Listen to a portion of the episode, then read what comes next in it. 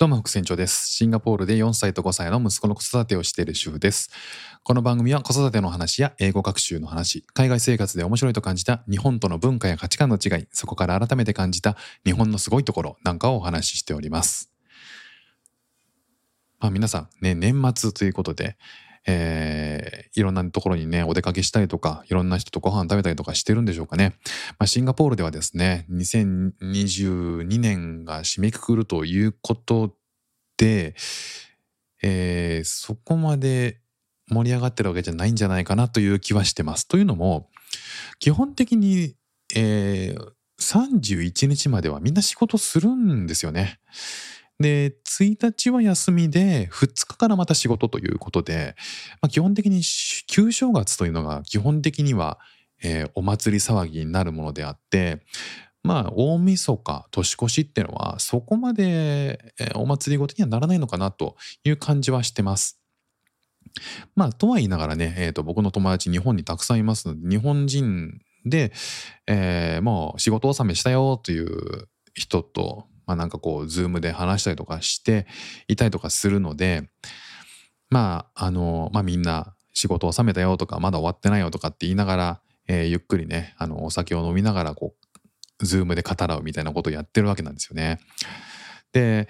えっ、と、そんな、えーフック船長なんですけど、まあ今年1年、えーいろいろ振り返っていった中で、まあ一番自分の中で、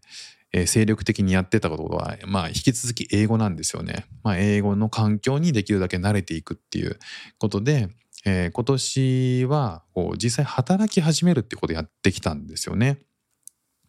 で、働いて英語を使う環境を、えー作ってきて、えーどんな英語を使ってるかっていうと、えー僕が今管理しているそのあるブランドがあるんですよ。えーフレグランスのブランドがあるんですけどそのブランドの、えーなんかこう広報的に広報としてなんか媒体にとに問い合わせをしたり、えーどんなことはこっちができますよっていう話をしたりあとは、えー、とインタビューをして、めまあ、面接ですね。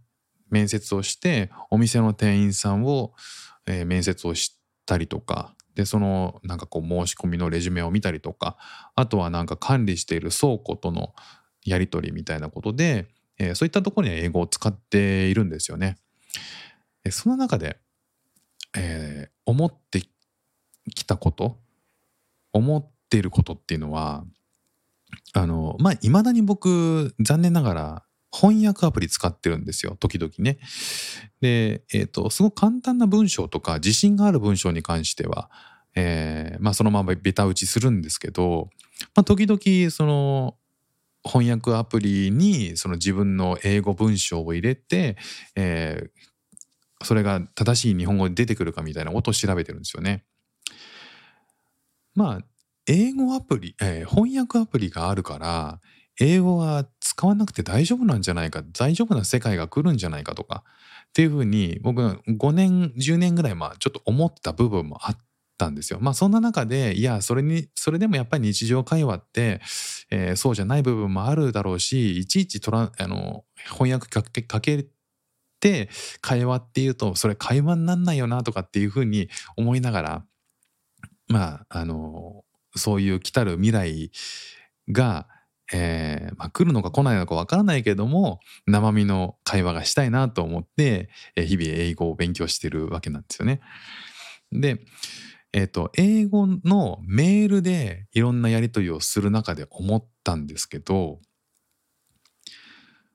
細かいやり取り、えー指示とか問題の住み分けとかっていうのを文章でやり取りするときに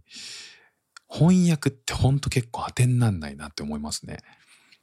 というのも日本語って、えー、と主語がはっきりしてなくて会話する時って多いじゃないですか。例えばあの「愛」とか「you」とか「あなたはこうだ」「私はこうだ」みたいなことってちょっと日本語だと直接的すぎて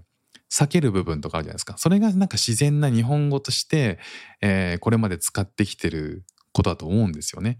でも一方で英語ってこう目主語と目的語あなたは私、えーあなたは〇〇を〇〇したみたいなその、えーと明確な目的語みたいなものが入っていることで初めて文として成立するのでそこが抜けちゃったり、えーちょっと勘違いが発生すると途端に「えそれお前がやるの?」って「え俺がやるのどっちなの?」みたいな感じになるんですよ。っていうのを翻訳機にかけた時に日本語自体がそんなに正確な、えー正確に英語翻訳するための日本語じゃないから自分は正しい日本語だと思ってても翻訳機に入れた瞬間に、ま、やっぱ違った英語で出てくるっていうことがちょいちょいあるんですよね。でそれをそのまま向こうに伝えるとすごい事態がややこしくなるんですよね。これは結構ああやっぱそうなんだなっていう今の、えー翻訳その Google 翻訳とか DeepL とか使ってるんですけどその翻訳でもやっぱ限界っていうのはあるなっていうふうにやっぱ思いました。で一方で日常会話とかするには別に何も困らないし、えーと簡単な意思疎通とか単語がはっきりしていれば困らない部分はあるんですよ。だからこう正しい単語とか、えー言いたいことがなんとなく伝われば、えー成立すると思うんですけどビジネスでこうはっきり、えー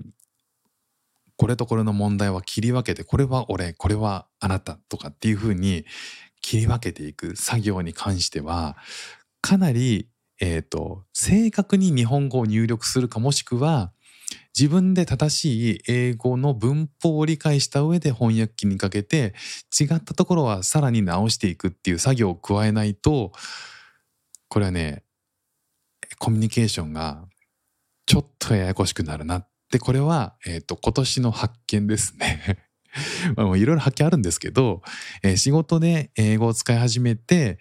あやっぱそういう文法の構造の違いとかっていうのはやっぱり最初に自分の知識としてあった上で英語のこう翻訳とかトランスレートのツールを使っていくっていうことがの合わせ技が必要なんだなっていうのは、えー改めて思いましたね。2023年にもっとねこうよりフック船長の英語を伸ばしてまあさすがにねもう3年シンガポールにに、まあ、3年目になるんで、えー、丸々3年経った時にはね、